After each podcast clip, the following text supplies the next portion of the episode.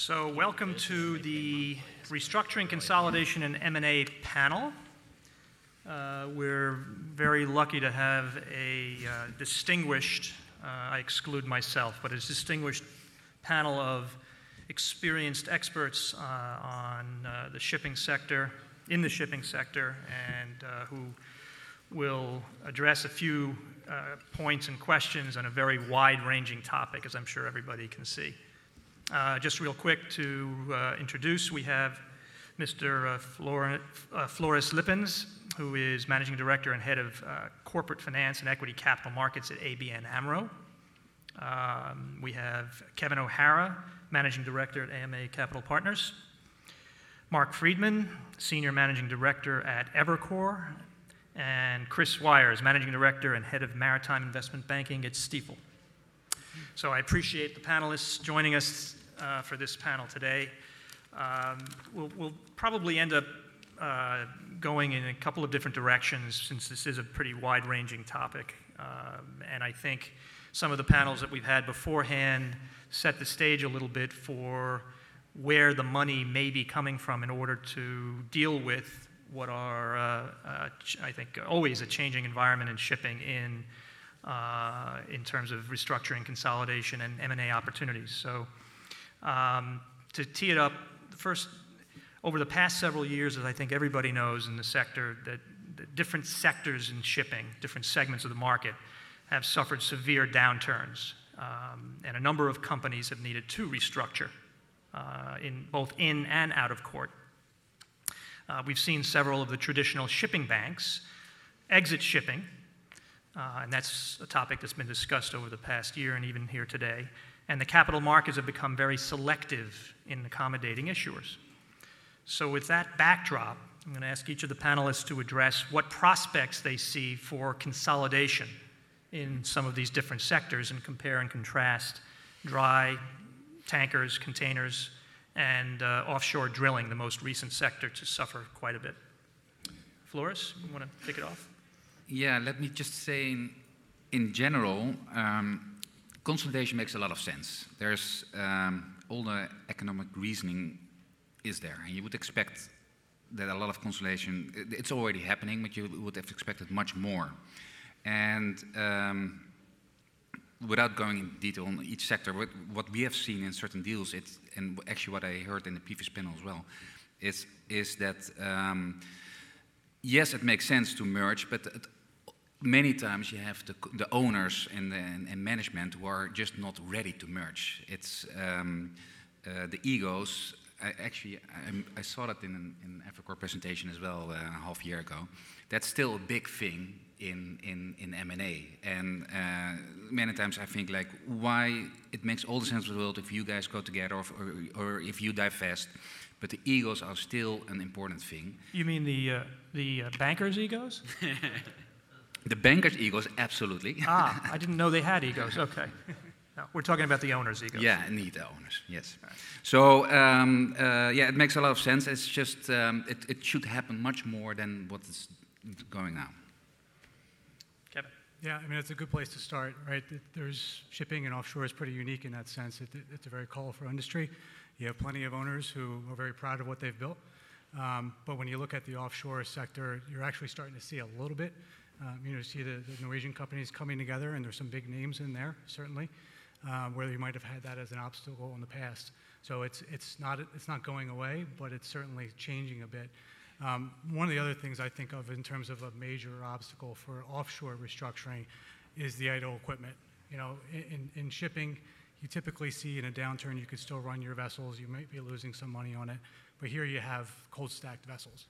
And that cost of taking those idle vessels on and funding them until, God willing, there is a market upturn at some point is probably a, one of the largest obstacles we're facing right now. Uh, Mark? Thanks, Bill. I guess I've always observed um, the tremendous fragmentation in the industry and really little barriers to entry and really little reason why you can't fit assets together. And this really goes across different sectors.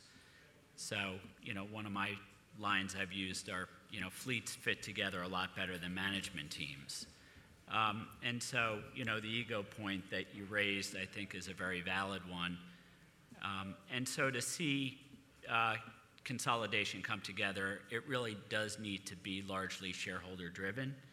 And there's certainly a lot of companies where, whether it's private equity ownership or just illiquid stocks, there's a real justification for consolidation. I'd say, you know, the number one reason for consolidation is really driven from an equity capital market perspective. Of course, there's some operating synergies and the like, you know, but when you cut right through it, you have this series of micro cap companies that really on their own have very limited uh, investor interest. I thought uh, Kevin from Team Tankers spoke well about it earlier, and he was bold enough at the end to say we should put the four public or semi public companies together. And he sort of touted together they would have a billion dollar market cap. Well, even for most investors, a billion dollars is a very small company. So the big picture is really a capital market synergy, uh, along with putting together something that has, you know, sizable scale uh, and something that can really captivate investor interest. Chris? So I guess I'm up now. So I, I would agree, you know, pretty much completely with what Mark has to say. I think, you know, we've seen a lot of M&A activity this year relative to past years. Um, most of that M&A activity, you know, appears to have been, you know, liquidity driven, essentially shareholders looking to get more liquid in their um, in their ownership positions. Um, and you know, liquidity is you know key amongst all of the um, all the public companies. And you've got this whole big group of private companies, most of which are sponsor owned. And I really put the sponsor owned ones in their own group because all these sponsors, you know, that invested invested a number of years ago, and they all thought they'd be liquid by now, and they're still not. Um, and they look to mergers with you know public companies as you know maybe you know one of the few paths to liquidities today because they can't go public on their own and there aren't really cash buyers. Um, and you know so it, it, feels like there you should continue to be a lot of activity. Um, but as mark and other panelists have said you know there's a lot of you know issues around these mergers like relative values of companies it's very hard to get to, you know, even shareholder groups to agree with. And then, you know, who does, who, who runs these companies once these mergers are complete is, you know, really hard as well. So I think it needs to be shareholder driven. Um, but, you know, shareholders, you know, in, in a lot of cases, you know, really struggle to come up with, um, with appropriate values for their companies and the companies they're merging with, which makes this challenging. But, you know, I guess the last point I'll make is most of the public companies today, trade around net asset value, um, which I think is kind of where they should trade to be the most attractive M&A targets. If they trade below net asset value, nobody wants to take their shares. If they trade above net asset value, they never want to pay. They never want to pay asset value in shares. So um, it makes it more difficult. But you know, given everybody's at NAV today, you know, in theory, you know, the stars are aligned where we could see M&A activity really pick up. So let's, let's pick up on a, uh, something that um, I think uh, interesting about private equity. Private equity is you know, something that uh, entered the lexicon in shipping, what, five, six, seven years ago, uh, as people were emerging from the crisis, first getting involved with some distress investments and, and then uh, more getting involved with um, other investments for different reasons. You would think that uh, the private equity players would be looking to foster more consolidation, whether through um, access to capital markets where others may not have it, or, or bank debt, whether it's from the traditional banks who are pulling out reportedly or others. Um, are we going to see more, or why aren't we seeing more of the, the private equity folks fostering more consolidation? Chris, we'll start with you and we'll come back down the, the horn this way. Sure. So in, my view, the private equity folks that are in shipping today typically have control of the companies they're invested in. They run them, you know, they, manage the board. Um, you know, they can effectively kind of tell management teams what to do. Um, and while, I think all of them, you know, would like to exit their investments, they, don't want to give up control unless they think the, you know, the vehicle that they merge into is better know, than what they've got today. And I think in a lot of cases, it's hard to argue that these vehicles are better because, you know, if, if you merge two private shipping com- companies together, is a, is a, is a bigger private shipping company better? You know, it may be marginally better, but not better enough for these private equity funds to give up control. And then you talk about merging into public companies. You know, there's only a handful of public companies that have the right corporate governance and liquidity, you know, in their shares that would make it an interesting share for private equity firms to own. So, you know, I think those alternatives are on the table, but, you know, there aren't many merger candidates. Um, but, you know, I think as a general rule of thumb, they keep looking at, you know, is it, is there something I can do that's better than just owning these companies myself? And so far, the market hasn't really given them any better, you know, propositions than just continuing to own it themselves. Well, you would think logically that PE guys could readily transact with other PE guys. That would be logical. But somehow, you know, they, in some cases, I think they get enamored with their own control.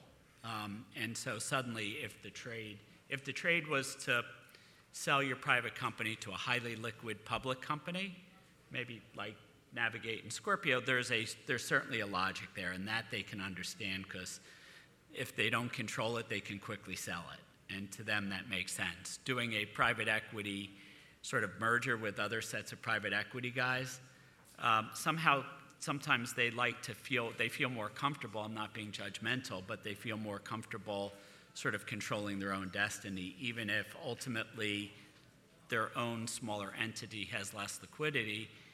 And, you know, maybe they're also having some form of, you know, Stockholm syndrome, uh, where, you know, hopefully I'm not insulting anyone from Stockholm, but, uh, It's a nice place.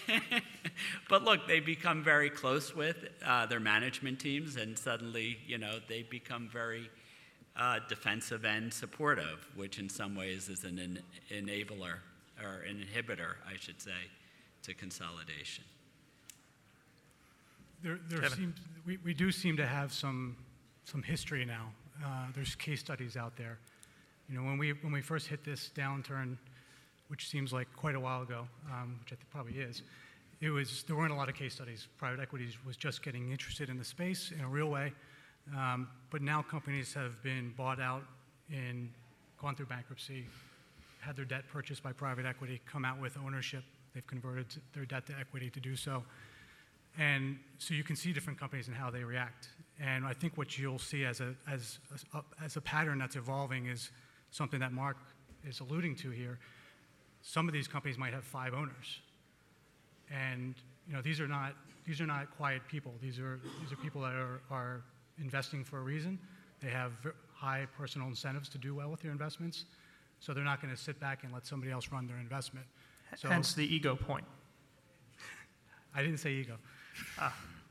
Yes, yes, in- exactly. part. Uh, And and then you'll see a few companies that have come out with majority ownership uh, by one private equity firm, and I think they're able to take a little bit of more of a firm direction instead of having, kind of going back and forth with their partners. Yeah, I, I like the Stockholm syndrome quote a lot uh, because if you look through the cycles, private equity has made less than 10% return, which is horrible, and you wonder why they're still around. And and just recently we were in the market with uh, a portfolio of assets, and I was just uh, I was really surprised still how much uh, demand there is and how many bids we received for these assets from private equity. And yes, it changed a little bit. I mean, it's not only the old, good, good old standard private, private equity. There's also a lot like the alternative financing uh, we had in the previous panel. But still, with less than 10%, 10% uh, return on equity historically, I'm just mind blowing how much appetite there still is. So what would, what would be the, the pros and cons for different market players uh, in consolidating, um, if there are any cons? I mean, part of it is that uh, they, they need access to liquidity, and then they want to be able to get out uh, at a reasonable return. So do you see certain segments of the market uh, where there's more opportunity than, than others? Um, and, you know, is there, is there any compelling reason for or against for some of these segments? Floris? Um, now, I, again, I see, a, I see a lot of reasoning, um, and it's a little bit across the sectors. And of course, uh, it, uh, it's what we saw in two panels ago as well. Is that you know so many of the banks are withdrawing, so the debt financing is is really drying up. Uh, Nordea, DNB, Danske, DV- DVB, uh, they all sort of hit their ceiling or pulling out. And uh, you know, actually, it's ABN AMRO is one of the few banks that's still expanding its its exposure in the industry, um, which which uh, creates you know the, the, the, the, good companies still get financing and, and, and the bad companies have a really hard time to get the financing which uh, creates a, a, big difference. And it's just a matter of time that these parties consolidate. And uh, size matters. So uh, there's a lot of sense to consolidate uh, to get access to these limited sources of debt financing and that's that's across the sectors Across the sectors, okay. Kevin? I would think one of the cons out there is something you see on a continual basis, but every once in a while you tend to forget, is how easy it is for someone to go out and build up their own fleet. Um, as unfortunate as it may sound, the four of us could go out, if we had a sponsor, and build 20 dry bulkers. And all of a sudden you have a, another competitor in the market. It's a good idea. Where you, where you have a, a sector, though, that's a little bit more complicated, um, whether it's tankers and I think moving on up to some of the offshore sectors with sophisticated vessels, you know, nobody in their right mind is going to go out and build a new dive support vessel and just run one um, by themselves. So I, I, do see a little bit more of a, an opportunity in the offshore going forward, starting with the, the general concept of everything's darkest before the dawn, um, and then emerging from there. It may be a couple of years, but that's where I see the opportunity. I guess just to reinforce, I think in general, um, I think you can be pretty agnostic in terms of uh, consolidation. It sort of, uh, to some degree, you know, all of the sectors, whether it's crude tankers, product, uh, chem tankers, um, dry bulk, I mean, they're all sort of big areas. They're all pretty fragmented. So consolidation really could make sense uh, in every sector. And again, to sort of circle back to the key advantage, I mean, it's all about capital when you cut through it. Look, there's some level of G&A synergies. There's some level of, uh, you know, maybe enhanced management that you might get in a consolidation. But um, until we somehow this industry goes asset light, which I don't think we'll see, it's all about capital. And that's really the point of putting these businesses together. And hopefully over time, if you do have a really well capitalized company with share liquidity and good management and responsible boards, God, that's a lot to ask, you might actually see these companies trade better and have a valuation premium, which in and of itself would be a factor that enables consolidation. And I think Chris's point is fair. Most of these companies sort of trade, you know, within a band because, quite frankly, most of them aren't sort of differentiated in terms of uh, their size or their capital uh, access. Um, I do think, you know, just to sort of maybe transition a little bit to the restructuring, maybe where it gets more interesting is we are seeing some restructurings where they aren't just purely kick the can restructurings, and there's a lot of equitization. And we saw that a little bit in dry bulk. We saw it in the recent ocean rig restructuring that Bill and I worked on, where now coming out of restructuring, at least these companies have really strong balance sheets. And so they can now be the natural consolidators in, and as Kevin mentioned, you could see that in, you know, rigs and offshore. So I think that's going to be something that's going to be interesting to, to follow. I guess I guess I would say, you know, from it's kind of restating some of the obvious, but the, I think the big cons around merger activity today is, you know, figuring out kind of the correct, you know, corporate governance post-merger, and the fact that there's so few companies in the shipping space out there today that have kind of proper corporate governance today for, you know, somebody to merge in and take shares. And really the only, and it brings me to the second point, which is, you know, the only way to complete mergers today is through issuance of shares of, of, of equity. There's, you know, nobody really has cash today to make cash acquisitions. So the other big constraint is financing. With the banks pulling back, it makes it much harder to finance these acquisitions. The, you know, the capital markets, while they've filled in to some degree, they're, they definitely have not stepped in to replace the banks, and the cost of capital there is much, much higher than, the cost of, um, cost of bank capital. And then, um, then the real pros of, of kind of merger activity, in, my view, is, um, is, you know, the longer these private equity funds and hedge funds, you know, sit on investments they made a few years ago, the stronger their desire is to get liquid. And merging, you know, particularly into a public company is really the one of the only avenues to get public today. So I, I think the, you know, the, the need for liquidity and the need to exit investments is going to start to drive, um, you know, more decisions to, um, to merge companies. And then, you know, as I mentioned earlier, I think valuations, you know, particularly in the public company space, are pretty good to, um, to try to consummate some of these mergers today. And then I'd agree with Mark on, on restructurings, uh, particularly in offshore, because that's a sector that's been restructuring. You've got a lot of companies that are coming out with very little debt. They're also coming out with, you know, very kind of non-traditional shareholders, essentially hedge funds that bought their debt now own their equity. And a lot of these guys, you know, aren't long-term players either. So I, think within the offshore space, you're likely to see um, merger activity as companies come out of restructuring, whether, it be two of the drillers or, or two of the, you know, the U.S. Gulf um, OSV operators coming together. Um, and the other driver for that is these companies all effectively, if they don't have charters in place, have negative cash flow. So they're actually burning cash, and the desire to, you know, actually eliminate corporate costs and on the G&A line are, you know, pretty pretty critical in that state if you want to maintain liquidity to get to a better market. Yeah, I think the, issue of exit and liquidity is definitely a key component. Um, let, let's shift to the restructuring just for a little bit since uh, Mark raised it. We've had you know several years, uh, certainly you know dry bulk, and now um, we're in the throes of the uh, the offshore, and there's going to be some other sectors probably coming down the pike. What lessons have we learned so far?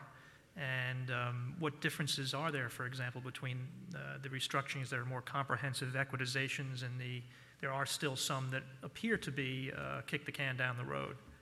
Um, you know, what, do we, what kind of lessons can we derive from that? Chris? I mean, I, think you know probably a number of lessons. One one lesson which you know I wish really wasn't a lesson, but you know companies in broadly defined maritime space you know go bankrupt and they go bankrupt regularly. A lot of companies go bankrupt multiple times. Um, when things get bad, you know they get really bad. You know companies with too much leverage go bankrupt very quickly. Companies with even moderate amounts of leverage tend to go bankrupt you know, later if the market doesn't re- recover quickly enough.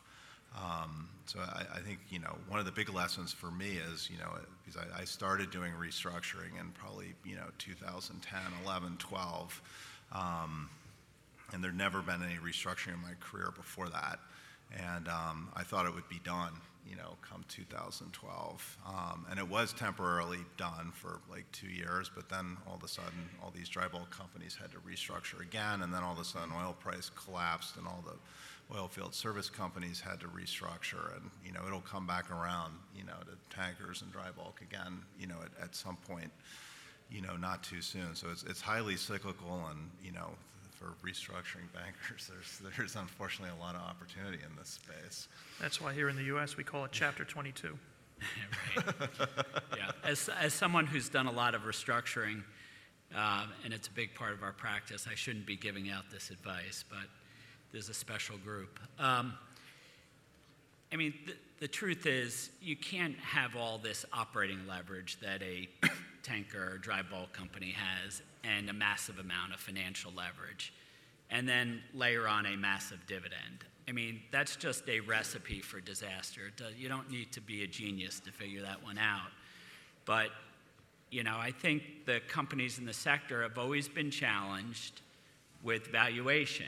And so when valuation is difficult, you raise a lot of debt because you don't want to do dilutive equity, and to get a higher share price, you seem to feel you'll get it with a higher dividend. And so ultimately, that leads to bad consequences. And, you know, now we have a good history of that. So that's sort of, I think, the biggest lesson to be learned. The other lesson is your restructuring is going to look like what, who your debt constituents are.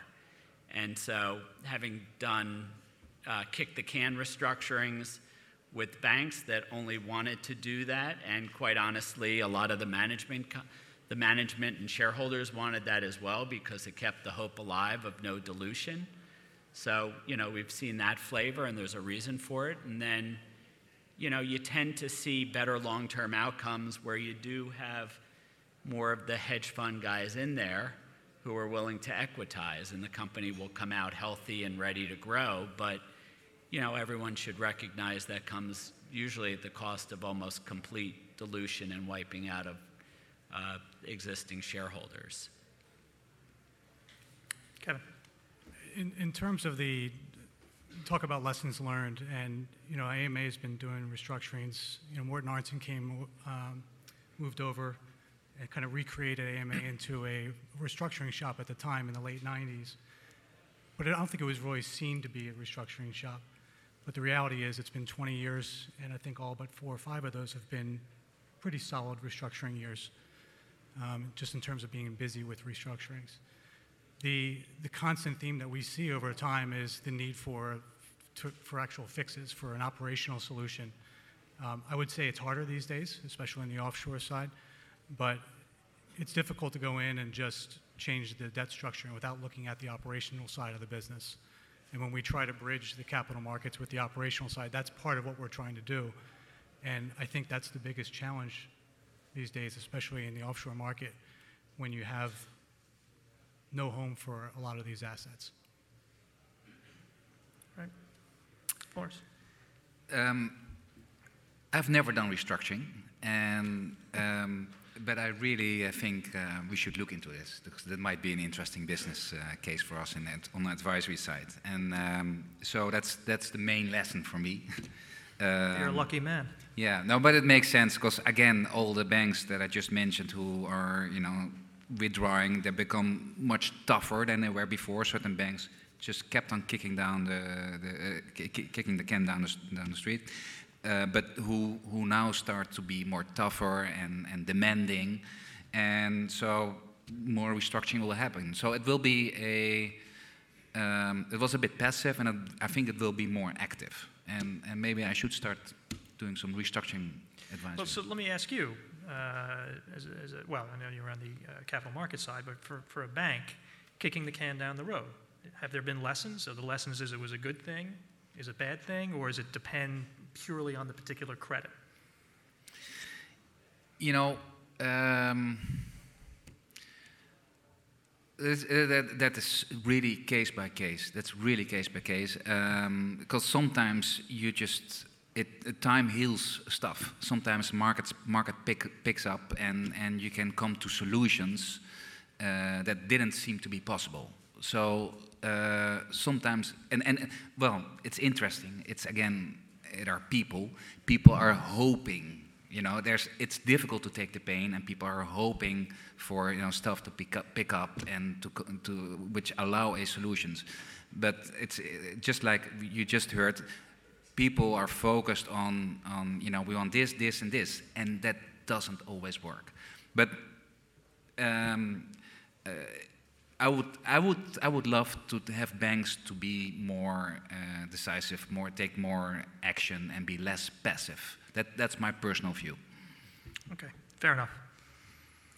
Uh, one more topic before we uh, wrap up, real quick. Um, just what would uh, the panel say would be the most important external factors that might affect uh, the short-term, medium-term prospects for consolidation M&A? Uh, Floris? Um, the equity capital markets, that would be a major driver. Sorry? The, the equity capital Equity markets. capital markets. Yeah, that's, that's the, the, the, I think that's the main thing in M&A. Markets overall, just, just in Yeah. general. Okay, fair enough. I would say the Kevin. fin- I would say the financing support. You, you, you need to have the banks, the alternative capital providers, ready to, to look at a case where you're consolidating and get behind it, because without the debt side, you're, it's not going to happen. Okay. I would also say the equity markets, and to the degree that public companies in the space start trading at premiums to NAV, that will be a driver of consolidation. Yeah, I agree, I agree as well. I think it's the equity markets and having real value and liquidity there and the banks. Um, If the banks were to pull back considerably, um, more than they already have, or pressure clients to do things that they haven't been pressuring them to do in the past, um, that would be, you know, a big game changer. Whether they respond or not is another question. Right. All right, I think we're just about out of time. Uh, Thanks uh, to the audience, appreciate your attention, and thanks very much to our panel. Appreciate it. Thank you. Thank you.